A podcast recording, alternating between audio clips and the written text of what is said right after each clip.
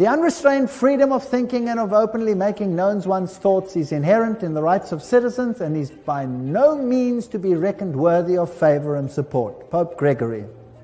You're not allowed to tell what you are thinking anymore.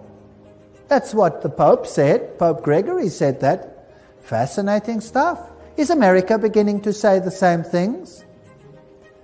Hasn't the president says those that say such and such and such and such are the new terrorists? You better not say anything against us or else. Did he say that? Oh, yes. He's saying the same thing. Interesting. And we've seen this one. If we gain sufficient numerical majority in this country, religious freedom is at an end. Bishop of St. Louis, November 23, 1851.